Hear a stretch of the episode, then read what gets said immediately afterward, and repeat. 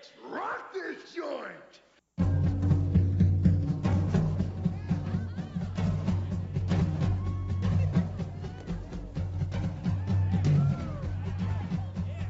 Sejam bem-vindos, meus caros amigos analistas do comportamento. Eu sou Ian Valderlon e porque sim não é resposta. Ué, por quê? Eita, foi longe agora, adorei. O Chapo, eu fui criada, eu sou da geração Muto de Bigman e Tibi Perônio, meu brother. Perfeito, melhor geração. Oi, gente, aqui é a Amanda e eu só acredito vendo Santo Silvio desde sempre. Valha. Sabe que, tu sabe que essa Será ciência aí não. Eu acho que essa ciência aí não vigora mais, não. É isso É, que eu ia perguntar. caiu. Vocês acham que isso é ciência? Eu acho, né? A gente vai já perguntar pro Aí. especialista. É exatamente essa a ideia. Trazer essa discussão. Oi, pessoal, aqui é o Maia e ciência é uma disposição para aceitar os fatos. Apenas isso. You can't handle the truth! Tá, arrasou. Eu, Copiei o Skinner, conhe- só que eu cortei a frase dele pela metade. Eu É, conheço um monte de gente que resumiu. precisa saber isso aí, viu, cara? E aí, galera, aqui é Paulo Delage e eu queria dizer pra vocês que ciência não é mercado. They say money can't buy happiness. Look at the fucking smile on my face. Vixe. Eita, Será que isso tem a ver com o nosso momento atual, hein? Será que isso é uma coisa que sempre esteve presente? Eu ia falar uma frase mais pesada ainda, mas eu fiquei preocupado, mas já que o Delage falou dele, eu vou falar a minha. Eu vou falar que ciência não é democracia.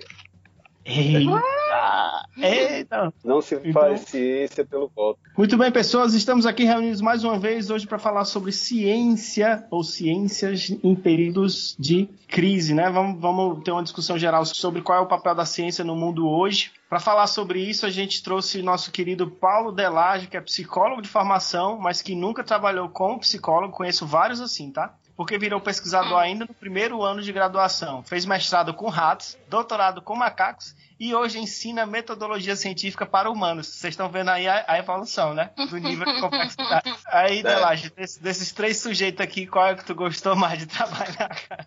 Ah, o macaco, com certeza. Olha aí. O do macaco é que ele fica lá, né, cara? Eu chego, ele tá lá na gaiola dele, eu coleto dado e vou embora, né? Tipo, o rato era muito chato e o humano dá muita dor de cabeça, assim, lida com muita coisa inesperada e tal, né? Era muito gostoso trabalhar com Eu macaco. vou, eu vou ter que concordar nessa última parte aí, viu? O mano dá muito dor de cabeça, mas os que, os que me dão dor de cabeça, pelo menos me pagam pra isso, né? Atualmente o Delage é pesquisa, pesquisa gamificação e jogos, mas não é pra falar disso que ele tá aqui hoje pra falar sobre ciência, porque depois a gente vai fazer um cast sobre gamificação com o Delage, tá? Vamos ver aqui o que, que, que os nossos queridos analistas do comportamento têm pra discutir com o Delage sobre ciência. Solta a vinheta aí, Catito.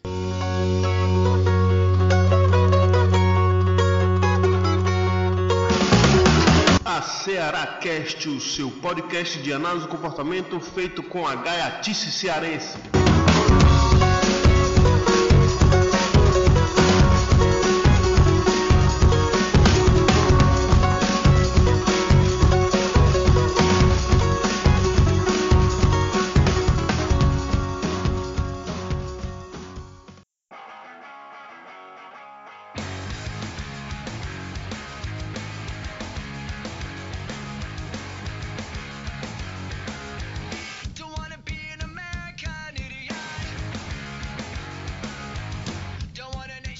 Então, pessoas, pra gente começar nosso papo sobre ciência, Delage, tu pode fazer uma definiçãozinha aí sobre o que é ciência, cara?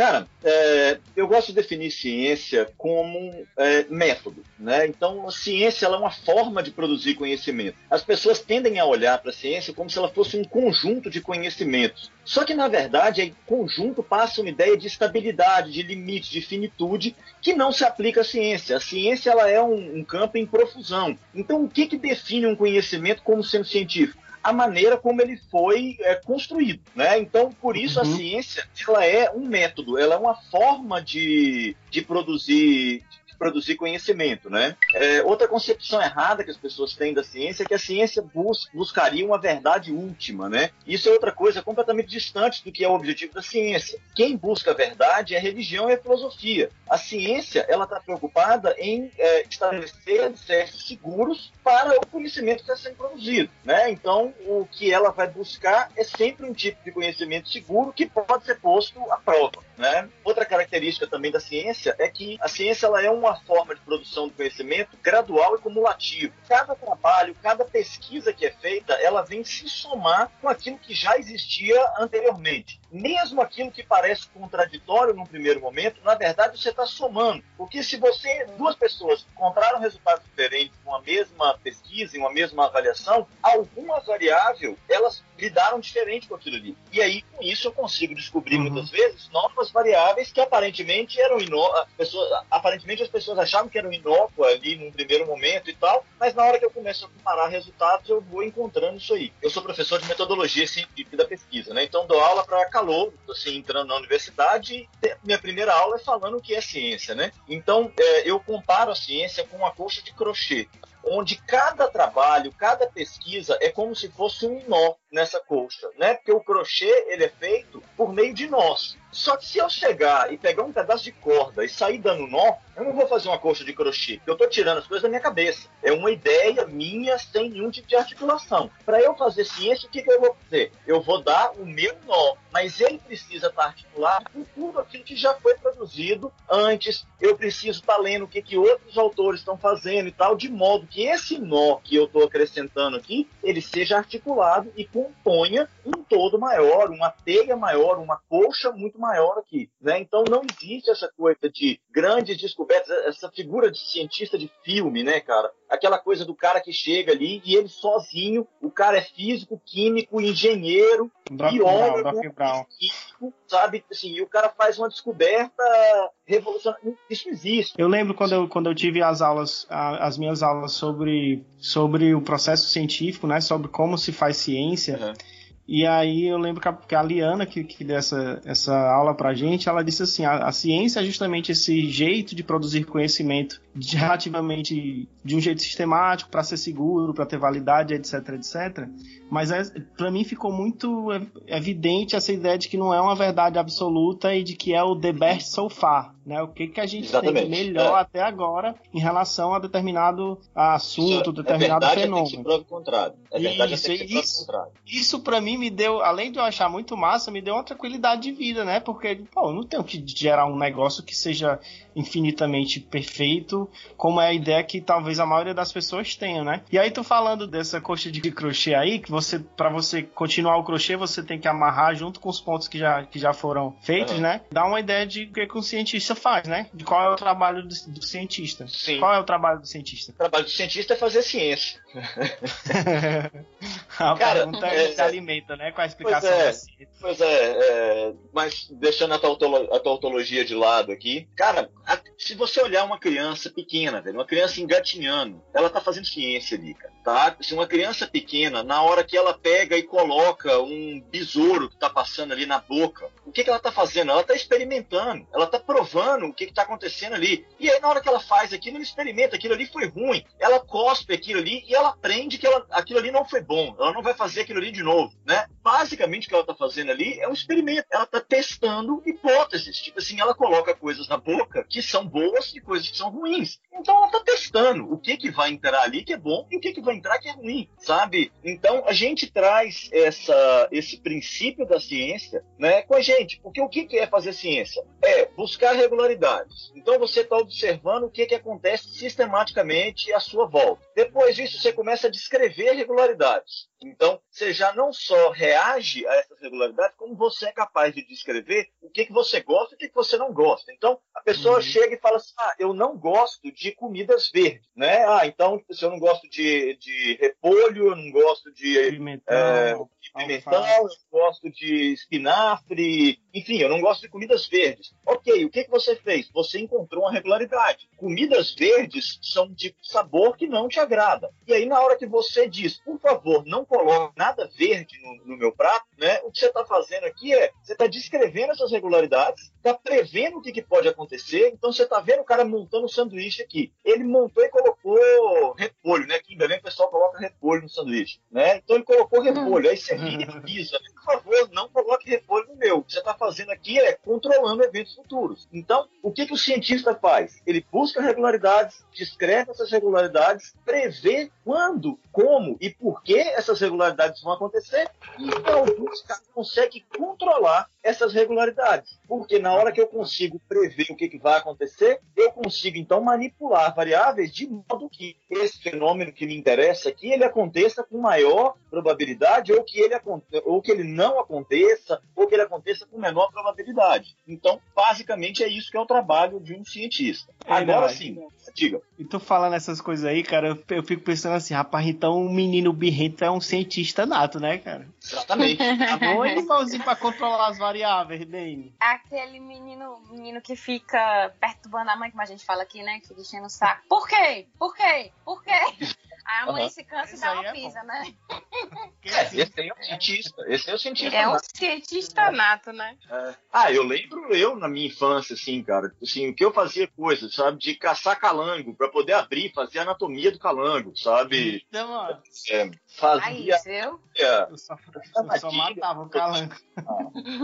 é, fazia. Eu só gritava. Teve uma vez que um amigo meu conseguiu, cara, uma, uma garrafa de ácido sulfúrico, E a gente foi fazer experimento e jogar tudo que você puder imaginar no ácido sulfúrico. Tinha um pé de maracujá lá em casa. A gente pegou lagarta, né? E aí jogava a lagarta no ácido. Aí a gente começou a ver que cada lagarta nova que a gente jogava, ela derretia mais devagar. E a gente chegou à conclusão de que é porque o ácido estava ficando menos puro, porque agora ele não era só ácido, ele era ácido com o resto de lagarta dissolvido ali dentro. E a gente começou a cronometrar para ver o grau de pureza do ácido e tal. Tava fazendo ciência, tipo, uma ciência extremamente perigosa para uma criança de 10, 11 anos, de idade, 12. Era pré Diga-se de passagem, né? eu roubava chumbo, derretia pra fazer ficha de fliperama, velho. Eu fazia muita merda, assim, que hoje eu olho e falo assim, cara, já tinha ali um embrião do cientista, sabe? Dessa coisa de, de manipular o mundo e tentar entender o que, que tá acontecendo ali, já tava Ainda lá. bem que tu virou cientista, né, cara? Que tu tava dando uns passos pra virar um cartãozeiro, né? Um estelionatário,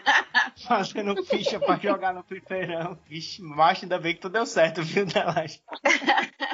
E a escola do crime. Deixa eu fazer um pouquinho do advogado do diabo pra gente até puxar o, puxar o debate. É, Aham. Uma coisa que tu colocou que realmente é, que a ciência não, não busca verdade. Mas eu vou fazer o advogado do diabo, eu vou fazer uma pergunta mais para polemizar. Se a Certo. ciência não, não trabalha com verdades, então eh, de que base o cientista poderia fazer uma prescrição para um comportamento social, para a vida pública das pessoas? Se o cientista não tem certeza daquilo que ele acredita, daquilo que ele produziu de conhecimento, se ele sabe que aquilo não é verdadeiro e pode cair amanhã, então que base o cientista tem na sociedade, na comunidade, para dizer, olha, tem um caminho por aqui, tem um caminho por ali, é melhor seguir por ali do que por lá. Então por que, que o cientista diz o que é que as pessoas deveriam fazer? Por que, que ele prescreve, já que ele não está de base de uma verdade? Só essa pergunta aqui dava um podcast de uma hora. Mas vou tentar, vou tentar responder de uma maneira mais breve. É, eu vou voltar, cara, lá no Augusto Conte, né, o pai do positivismo, para poder te falar um dos motivos pelos quais a gente tem que tomar cuidado com isso. O Conte, apesar de ser um defensor da ciência, da ciência positiva, empírica, ele falava do perigo que seria se a ciência tomasse um caráter de totalitarismo, né? Então ele falava sobre o risco de uma sociedade tecnocrática e ele falava que se isso acontecesse, nós voltaríamos para uma espécie de idade média. Por quê? Se a ciência alcançasse um status onde ela não pudesse ser questionada, onde os seus axiomas não pudessem ser questionados, ela teria perdido aquilo que ela tem de mais essencial, que é a capacidade de se auto-rever. Então, se ela se tornasse o parâmetro para todas as coisas, para todas as decisões públicas, a gente correria um risco duplo aqui, né? E aí agora é uma fala de um, de um epistemólogo mais recente, que é o Paul Feyerabend. É, o, Paul, o Paul Feyerabend, ele fala que se as decisões políticas fossem tomadas com base nas descobertas científicas, a gente correria um, um sério risco de uma da- das duas duas acabarem é, sem, saindo prejudicadas no final das contas. É, vou explicar, tentar explicar um, rapidinho aqui o, o princípio, a, a ideia dele por trás disso tudo aqui. O problema é o seguinte: se eu tivesse as decisões políticas sendo pautadas em descobertas científicas, eu teria decisões, eu teria interesses políticos afetando o desenvolvimento da ciência. Então, o que, que ia acontecer? É o que já acontece hoje. Na hora que um cientista vira e fala, né, que os cientistas, que os geofísicos falam, nós estamos hoje vivendo um momento de aquecimento global, o que, que acontece? Os políticos olham e falam assim: nós não vamos ouvir o que, que os cientistas estão falando agora. Por quê? Porque isso aí incomoda do ponto de vista político. Então, essa aí é bastante óbvia e incômoda para gente. Mas o que, que acontece quando a gente começa a ter o contrário? E se eu tivesse as políticas todas pautadas em descobertas científicas, o que, que aconteceria, por exemplo, quando eu estou falando de situações para as quais eu não tenho consenso? A ciência ela não é consensual, a gente não tem uma verdade absoluta. Poucas ciências, e mesmo as,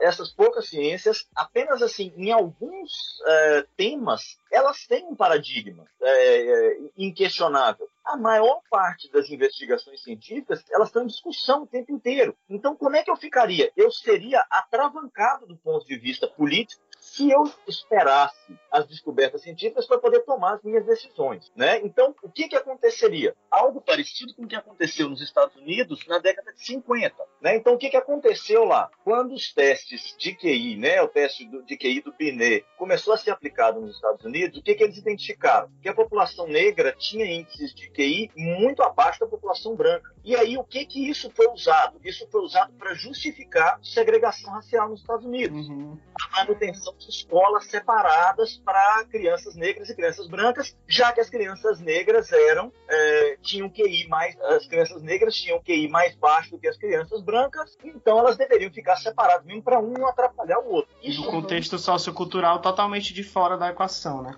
Porque, você tomou uma decisão política com base em uma em uma descoberta, em uma visão científica. Naquele momento ali, aquilo ali era o que a psicologia tinha de melhor a oferecer. Aquilo ali era questionável naquele momento. Então, o que, que o Paul Feyerabend vai dizer? As decisões políticas elas têm que ser éticas, elas não têm que ser científicas. Aí, onde é que eu, Uhum. onde é que eu entro aqui agora? Qual é a discussão que eu penso para isso? Se a ciência ela fizesse parte do pensamento social, naturalmente as decisões políticas levariam em consideração o pensamento científico e não uma descoberta científica e não é, um produto da ciência. Né? Então, é aí é que eu acho que chega no, no, no ponto, ponto crucial aí. Né? Então, assim, pensando no papel da ciência na sociedade, o que, que é o papel atribuído para ela hoje? A ciência, ela, ela, ela é vista como uma prestadora de serviço.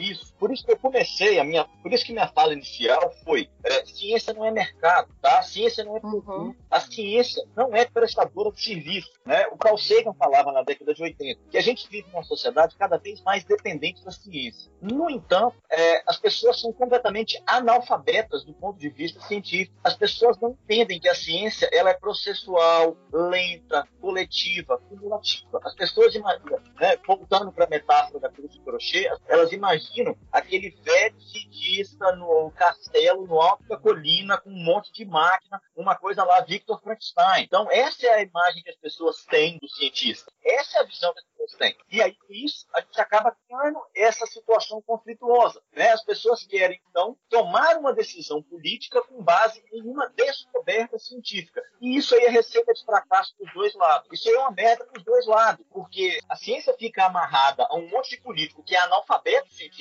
e a política fica amarrada à produção de uma descoberta específica. Se as pessoas conseguissem entender o que é ciência, se as pessoas pensassem cientificamente, naturalmente as decisões políticas seriam decisões éticas, pautadas em dados empíricos e passíveis de revisão e reformulação a todo tempo. Caralho, isso, isso dá um. Uhum. Eu, o Pinto fala assim, eu, eu- esse final agora eu fiquei pensando, é uma, alien- uma alienação mútua em de várias camadas diferentes, né, cara? Um alienado do outro e cada um seguindo seu caminho, seu caminho aqui. E aí acontece isso, essa merda que tu tava falando, né? Quando as pessoas falam assim, tipo, ah, você, você tem que acreditar nisso que eu tô falando, porque isso é ciência, é, isso é científico, isso aí vai contra tudo isso que você tá falando, ou eu tô ficando doido? Exatamente, não, é isso mesmo. Né? Eu falo isso com os meus alunos. Você falar assim, cientistas norte-americanos provaram que tal, é a mesma coisa que você falar, meu vizinho me disse. ou, ou, ou o tio do porteiro, né? Como tá rolando agora. O primo do porteiro, pois é, né? O primo do porteiro. Pouco me importa se quem falou isso com os cientistas foi o primo do porteiro. O que que me interessa? O método que foi usado. Exatamente. Pra... Eu sempre digo isso. Cadê Olha o, o método. Qual é o quadro dessa revista aí, do primo do? É, é. Não, que Qualis também não, não diz muita coisa, não. Vou nem entrar. Pois é, não, mas é só tomar cuidado pra gente não, não, endossar, não endossar essa ditadura que a gente vive nela hoje, né, cara? É. A ditadura do Qualis. Nem título, nem Qualis. Tem um cara, que vocês já ouviram falar dele, Edward Deming, que ele fala assim, é, sem, sem dados, você é só uma, uma mais uma pessoa com opinião. E saber se o seu dado é um dado ah, válido, né? Porque Isso. não adianta nada. Eu lembro uma vez uma pesquisa sobre o aumento do consumo de drogas entre adolescentes brasileiros. Aí eu fui olhar, fizeram pesquisa em seis capitais, cara três, é, três capitais do Sudeste, duas do Sul, uma do Centro-Oeste e uma do Nordeste. Não tinha uma capital do Norte, não tinha um do interior. E aí a mancha, o título da, da matéria era Aumento do consumo de drogas entre adolescentes brasileiros. Aí você vai olha, a análise estatística estava toda direitinho. Era, sei lá, 8 mil e não sei quantos adolescentes, um N altão, cálculo estatístico, os testes, já tudo direitinho, não tinha nada errado. Só que na hora que você vai olhar, o critério de seleção não é de adolescente brasileiro, né? Então, é complicado. Ou sabe? isso, ou todos os adolescentes ligaram para esses estados aí, só tem os velhos nos outros, né? Me chame de velha não. Mas, mas, mas é, comanda, te acalma. Tu tava falando do papel da ciência na sociedade, ô Delage, e eu tava pensando justamente no, no papel da ciência hoje, né? Porque hoje tá muito mais pelo menos mais evidente na mídia que é justamente essa questão. Você está fazendo essa intervenção aí baseada em quê? E aí você vê um monte de jornalista explicando pesquisa, falando de experimento, falando de falando coisas bem, bem técnicas mesmo, que no geral ninguém fala, né? De amostra, de validação, de validade, um monte de coisa. E aí eu fico pensando assim, será que esse, que esse status ou que essa noção de ciência que as pessoas têm no geral não muda numa época dessa que tá todo mundo meio desesperado aí para encontrar soluções? para a tá. crise? Tá. Bora pensar aqui o seguinte, Ana. Na verdade, essa crise agora, escancar uma crise da ciência que, na verdade, ela já está aí há muito tempo. É, eu vi muito historiador falando assim, agora os médicos estão sabendo o que, que a gente passa tentando ensinar a história, né? Aí a gente vê o que que educador, o que que educador passa tentando explicar tecnologia de ensino, o que que psicólogo passa, o que que antropólogo passa, né? O que que está acontecendo agora? Essa crise é uma crise que afeta todo mundo. Então, é, fica, fica mais óbvio o que está acontecendo, que é as pessoas ignorarem o que, que a ciência está é, indicando, o que, que a ciência, como é que a ciência funciona. Então, o que, que, que acontece agora? As pessoas estamos em crise. Cientistas, nos deem uma resposta. O Trump fez isso outro dia, né? Ele assim, ah, eu pedi para os cientistas apressarem a descoberta de uma vacina. Como é seu cu, seu filho da puta? Ó, Borghetti, ó, Borghetti baixando aí, ó. Putaria, putaria. Isto é a maior putaria! Putaria!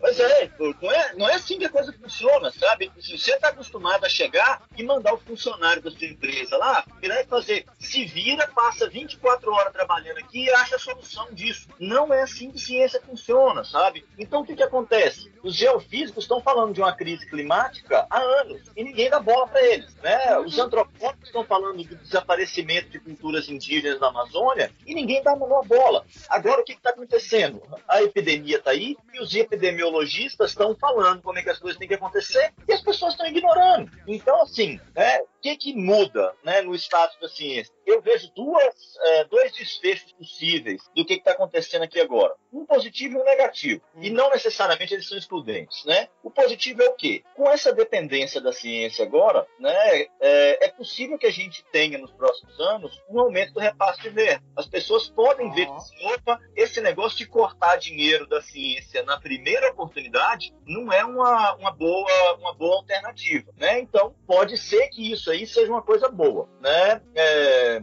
Só que qual que é o problema disso? Se as pessoas continuarem vendo a ciência como prestadora de serviço, elas vão ver esse investimento como se elas estivessem fazendo aquisição de um produto na pré-venda, sabe? Então, olha, eu estou pagando isso agora que é para a próxima vez que tiver uma epidemia, você já ter a vacina pronta, né? E não é assim que a coisa funciona. As pessoas vão continuar fazendo pesquisa básica, estudando lá, né? Rato, macaco, para depois virar professor de humano. É isso mesmo, né? a gente vai um passo cada vez. E as pessoas, o senso comum, o grosso das pessoas não entendem isso. Então, qual é meu medo com essa situação de crise agora? Que se a gente não mudar essa visão que as pessoas têm do que é fazer ciência, de como é construído o pensamento científico, é, o que, que vai acontecer? As pessoas vão voltar a questionar a ciência, que é o que muitas pessoas já têm feito, né? Então, Sim. pessoas mais ignorantes, a gente tem visto isso, né? Tipo, olha aí, tá vendo? Os cientistas ficam lá naqueles laboratórios, estão fazendo nada, porque na hora que precisa de uma coisa, eles não conseguem resolver. Tá vendo? Na hora que para criar uma simples vacina, eles não conseguem fazer, como se criar a vacina fosse uma coisa fácil. É, se vocês me permitem, eu vou contar, né, eu, vou, eu vou relembrar uma piada aqui, as avessas agora. Vocês- conhecem uma piada que é, crente adora contar a respeito de ateu, que é do ateu que está no avião, até que o avião começa a cair, e aí começa a fazer oração para pedir que o avião não caia, porque sabe essas Uhum. coisas Uhum. Pois é, as pessoas que contam essas piadas agora, nesse momento que nós estamos, elas estão contando a mesma piada ao inverso. Elas estão falando, ah, cientista, você não vai me dar uma vacina aqui e tal. Eles continuam fazendo oração. Só que eles, ao invés de estar fazendo oração para Jeová, eles estão fazendo oração para o cientista. É o mesmo pensamento mágico, é o mesmo raciocínio fantasioso de que se eu desejar muito forte uma coisa, ela vai acontecer. E então, é isso que eu estou falando.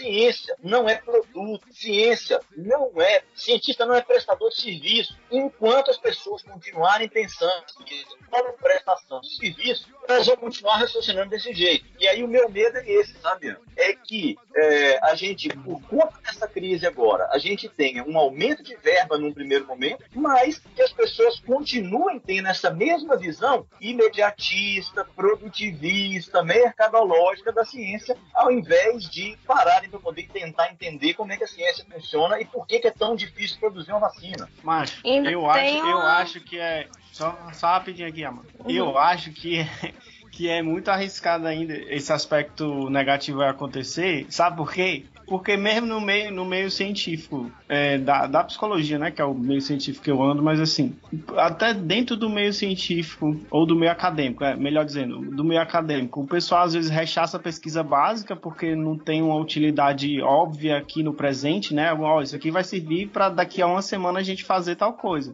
E aí, justamente por não ter esse aspecto dentro do meio acadêmico, o pessoal meio que torce o nariz para pesquisa básica. Imagina a galera da geral, cara, que não tem, que não tem esse, esse know-how, né? Exatamente. E ainda Exato. tem o, o, o pessoal que fala assim: ah, como é que eu posso acreditar no que esse cientista tá falando se a ciência muda o tempo todo? Vocês não achavam que a Terra era. era não era, era- Vocês achavam que a Terra era o centro do universo? E aí Ah. mudaram de ideia? E aí? Por que, que eu vou acreditar em vocês, né? Não sei se vocês já ouviram isso. De ideia. Aí eu dizia assim, ó, a primeira coisa que não foi uma mudança de ideia, tá? A gente fez uma proposição baseada em evidências. É, essas obras, essas obras, quando eu estou dando aula de né, aula introdutória da disciplina de metodologia, o que eu costumo falar para eles é mostrar o quão rápido a ciência avançou, né? Uhum. Até até, 150 até é, se- 70 anos atrás não existia a palavra cientista, porque não existia alguém dedicado à ciência, né? O, o Isaac Newton nunca foi chamado de cientista, o Darwin nunca foi chamado de cientista. O Newton Caramba. ele é físico, físico, matemático, filósofo. O, o, o Newton era filósofo, porque existia uma cadeira na filosofia que era a filosofia natural, que eventualmente veio dar origem às primeiras, né, às primeiras ciências, mas não existia uma, não existia ciência naquele momento. O Darwin Doideira. também, o Darwin era naturalista, ele não era chamado de cientista e não tinha muita diferença disso de quem era o filósofo, né? Era a Academia Real de Ciências, lá tinha antropólogo, eh, biólogo, físico, matemático, eh, todo mundo na Academia Real de Ciências. Uhum. Então não existia essa, essa separação, essa coisa que a gente vê hoje. Na hora, na hora que a gente olha para a história da ciência, a gente vai ver assim, cara, é, até a década de 60 não existia designação cientista, né? E aí eu olho o que que avançou de lá para cá, o quanto o mundo cresceu, por que, que a ciência avança tão rápido? Porque ela revê os próprios erros, né? Então ela reavalia o ponto, é o da caverna todo de novo, né? Aquele que ousa é, não aceitar uma verdade e olhar o que está lá fora, é o cara que vai crescer, é o cara que vai avançar. Quem continua enfiado dentro da sua caverninha, quem nunca vai crescer, nunca vai sair do lugar, né? Então, é, quanto mais certeza você tem, mais parado você vai estar, mais distante você vai estar, né? E aí, Uhum. assim, qual é, qual é a desgraça da ciência nesse sentido? Ela é a única forma de conhecimento que difere dessas outras, né? A gente tem o senso comum, é, o senso comum, a, a religião e a filosofia. Os três são subjetivos, os três são autorreferenciais. A ciência é a única que está fora, né? A ciência é a única que é objetiva, a ciência é a única que não está pautada na minha própria experiência, né? Então é, é muito difícil você conversar com alguém que não entende como a ciência funciona, para essa pessoa entender do que, que você está falando e por que que não ter certeza de uma coisa é melhor, porque você responder não sei. E aí, tu, tu falando dessas coisas aí, cara, eu fico pensando assim: tu acha que essa, esse distanciamento de. de- esse- esse- essa ignorância no sentido de não conhecer a ciência é um dos fatores que explica, por exemplo, essas práticas contraditórias da ciência hoje em dia, do pessoal que dissemina fake news, que, que nega a ciência de um jeito bem explícito, às vezes, né? Que nem o pessoal do, do movimento antivacina e do, do- dos terraplanistas. Como é que a gente entende esse povo hoje em dia? Perfeito, Ian. É exatamente isso, cara. Exatamente isso. Isso é o senso comum, tá? Assim, essas pessoas, elas são pautadas no senso comum. O que, que é o senso comum? É eu explicar o mundo a partir da minha própria visão. É eu explicar o mundo a partir da minha perspectiva. Esse é o senso comum, né? Aí a religião vai fazer o quê? Eu vou explicar o mundo a partir da minha designação, da minha denominação religiosa. O que, que o filósofo faz? A partir do meu é, pressuposto, né? É, a partir do meu axioma, eu vou explicar o mundo. Então, se você é nietzscheano, você vai falar assim, ah, o que move o ser humano é a vontade de poder. Sempre a explicação do mundo é autorreferencial. A ciência difere das três outras formas de conhecimento que a gente tem. Com isso, o que, que acaba acontecendo? Pessoas que não entendem o funcionamento da ciência, elas vão tratar a explicação científica do mesmo jeito que elas tratam a explicação do vizinho dela. O cara vai discutir isso do mesmo jeito que ele discute é, time de futebol, entendeu? O meu time é melhor do que o seu. Assim, não interessa o argumento que hoje é válido, sabe? Porque o seu, meu time ganhou. Aí o outro vira e fala assim, não, porque você ganhou no pênalti. Ah, no pênalti não é vitória, é loteria e tal. No campeonato do ano seguinte, inverte e o time adversário ganhou no pênalti. Aí o cara que no ano passado estava defendendo que tinha ganhado, agora ele está questionando o amigo dele, tal. o mesmo argumento que valia a meu favor, ele não vale quando ele é contra mim. É assim que funciona o raciocínio do senso comum. E aí o que, que acontece? O cientista chega e mostra como é que uma coisa funciona. Ele apresenta um dado. A pessoa que não foi iniciada nisso aqui, a pessoa que não tem essa formação científica sólida, o que, que acontece? Ela vai negar isso aqui do mesmo jeito que ela nega uma, uma visão é, divergente do time de futebol dela. Né? Isso aí é uma coisa. Sobre a outra coisa que você falou dos terraplanistas, tem uma, uma outra situação aí, né, que está relacionada com isso que eu estou falando, mas saindo um pouquinho dessa esfera, né, das o- dos outros tipos de conhecimento e falando sobre o quanto ciência é mal dado, o quanto ciência é mal ensinado na escola, né? A ciência a gente falou aqui, ciência é processual, ciência é processo, né? Ciência é método. A ciência como é que ela é ensinada na escola? Ela é ensinada de forma de conteúdo, né? Então o menino Uhum. aprende genética mendeliana. As crianças aprendem genética mendeliana na escola em pleno século XXI. O Gregory Mendel é contemporâneo do Darwin. Não existia nem seleção natural quando o o Mendel falou de ervilha lisa, ervilha rugosa, ervilha amarela, ervilha verde. E as crianças estão estudando isso na aula de ciência na escola. Tipo, a gente tem DNA, a gente tem DNA mitocondrial, a gente tem clonagem. Quanta coisa a gente tem hoje para poder se ensinar é, hereditariedade para uma criança na escola. Você pode mostrar uma simulação de computador ali na hora, com a criança manipulando, mexendo. Você tem É, jogo né, cara? Jogo de Mas tabuleiro. não. Manipula a evolução, você pode mostrar assim na hora, tá? Não, as pessoas continuam ensinando ciência de maneira conteudista. O que, que acontece com isso? A ciência é ensinada de uma maneira autoritária. Então, o que, que acontece lá? Vamos voltar, por exemplo, do terraplanista. Tá lá Brejalbinha na terceira série, né? Aí tá lá a professora Tia Regina, né? Tia do Brejalbinha na terceira série. Ela chega para ele e fala assim, Brejalbinha, a Terra é esférica, né? Que hoje, quando as pessoas falam que a Terra é redonda, a gente já tá feliz, né? Mas no meu tempo eu, eu apanhava na escola, né? Fala assim, "Terra é Esférica. Brejalbinha, a Terra é esférica, né? Ela tem um formato geoide, né? Aí beleza e tal. Aí o, o Brejalbinha anotava no caderno: a Terra é esférica. Chegava na hora da prova, estava lá a pergunta: qual o formato da Terra? A Terra é esférica. Só que o Brejalbinha nunca viu a Terra esférica. Ele nunca viu um foguete e tal, né? O Brejalbinha simplesmente aprendeu a responder que a Terra é redonda. Quando alguém pergunta qual o formato da Terra. Aí um dia, anos depois, 25 anos depois, o Brejalbinha está assistindo o YouTube e aparece um cara muito interessante, um cara carismático, que fala que todo mundo é burro, menos ele, né? E aí, de repente, o Brejalbinha acha esse cara o máximo. E aí esse cara vira e diz pro Brejalbinha, né? Olha, na verdade, a Terra não é redonda, a Terra é plana. As pessoas, né, é que são muito é, burras para poder conseguir entender isso. Quem consegue visualizar isso é alguém especial. Você faz parte de uma casta que não aceita as verdades que são impostas. Você só confia no seu próprio pensamento e tal. O que, que acontece, né? Pessoas, né, como como essa, né, esse exemplo hipotético que eu vou chamar aqui de Otacílio Coimbra, né? Então, assim, o Otacílio Coimbra né, ele faz o quê? Ele faz com que as pessoas que se sentem um párea na sociedade, que elas se sintam valorizadas por questionar o conhecimento científico, tá? E ele faz isso como? Ele faz isso, né, apelando para essa forma de raciocínio do senso comum. Não confie nas verdades que lhe são impostas. Acredite apenas naquilo que você vê. Acredite naquilo que você enxerga. Acredite, acredite. Então, no final das contas, ele leva essa pessoa a pensar que ela não está acreditando, que ela é a questionadora, que ela é a inteligente, ela é a perspicaz, ela é a pessoa sábia, né? E aí, por isso, o que, que acaba acontecendo? Ela começa, então, a confiar nesse raciocínio imediatista do senso comum dela aqui. É, O cara, o pensar- cara se identifica mais com, com essa, essa falácia, porque essa falácia é mais próxima da experiência dela do que com a explicação científica, que é do jeito que falou, sistemática, relativamente complexa, demorada e tal. Exatamente.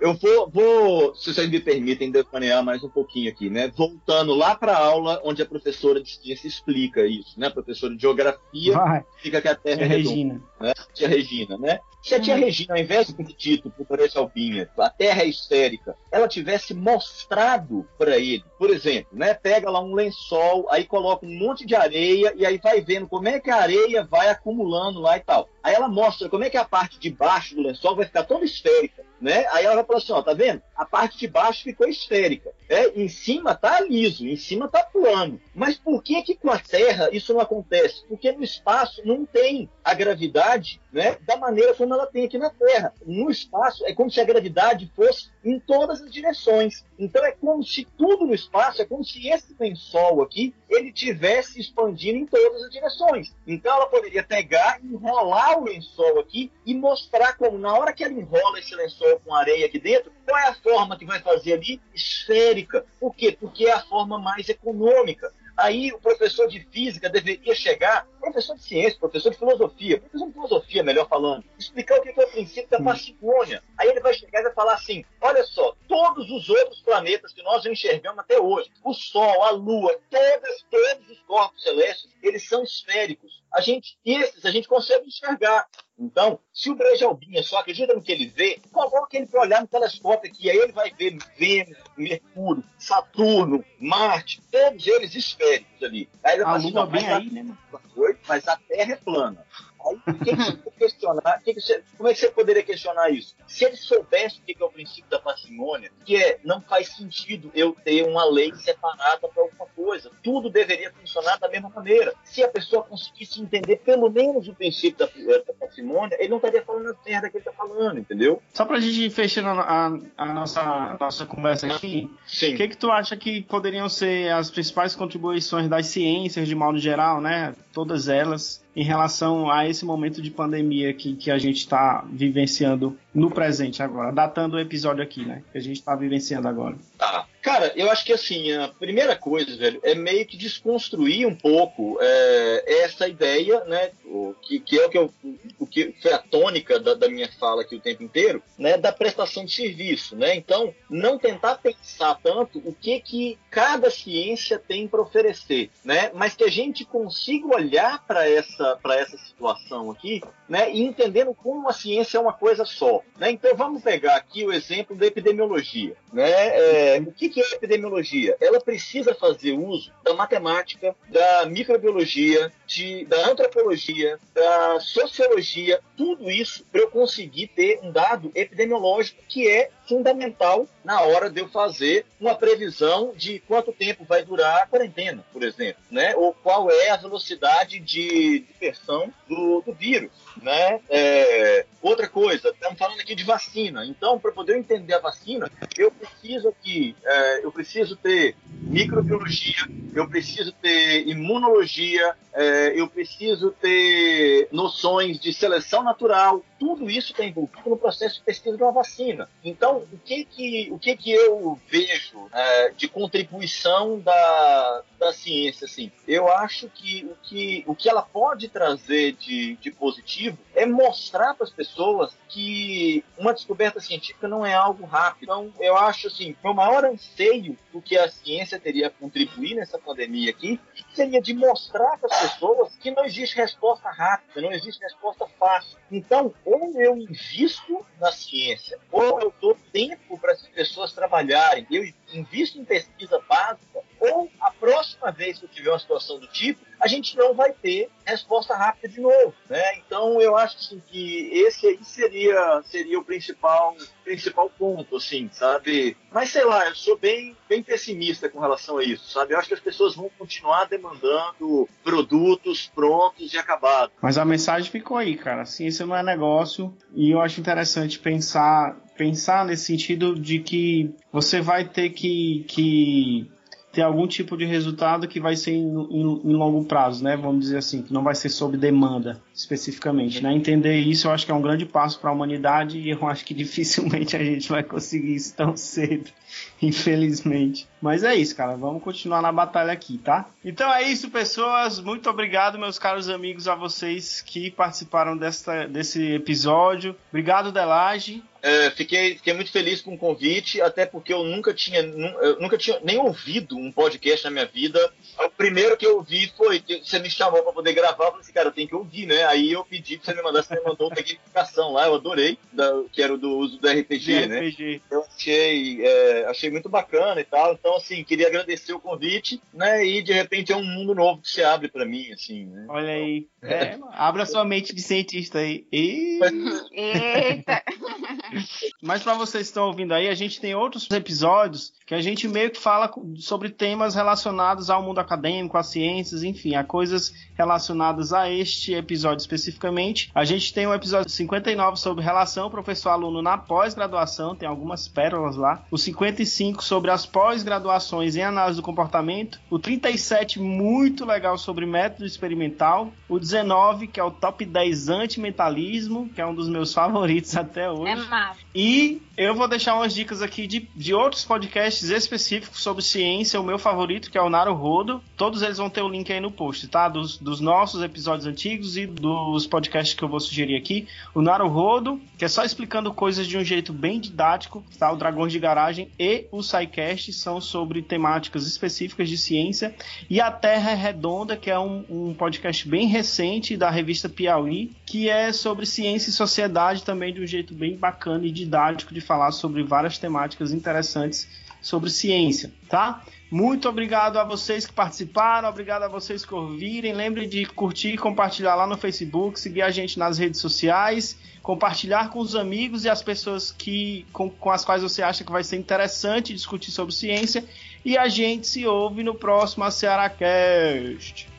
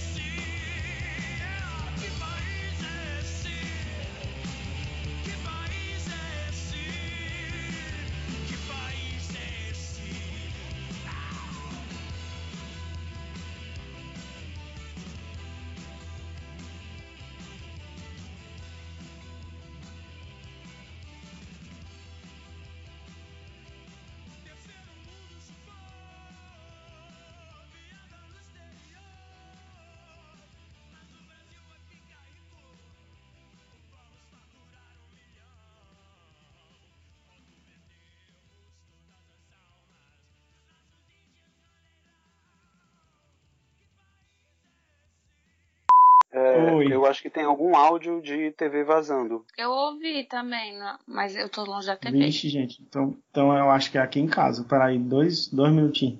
Tá naquela parte que o roteirista não tem o que inventar e bota um- uma musiquinha tocando, só pra ficar a música tocando, porque não tinha como encher o linguiça mais da novela. Aí É, fica a cena do povo andando na rua, o povo andando na calçada, a musiquinha tocando. É, a única novela que era bacana isso era o Pantanal, que era a trilha Show. sonora do Marcos Viana e era aquelas imagens do Pantanal foda, assim. Era a única novela que podia ter as, as musiquinhas sem encher o saco. Não, macho. Beijo do vampiro, cara. Tocava, tocava chamando desde o vampiro, André Marques. Não, nenhum dessas. O cravo e a rosa. Era melhor. Ah, o Crave Rosa era legal também. Porra, Delage, desde quando eu te conheço eu tenho um podcast, tu nunca ouviu o meu, cara. Eu vi. O Pedro tá, tá marcando toda vez que eu falo mente pra perguntar no episódio. Aí o minuto que eu falo mente. Mente, mente, mente, mente, mente.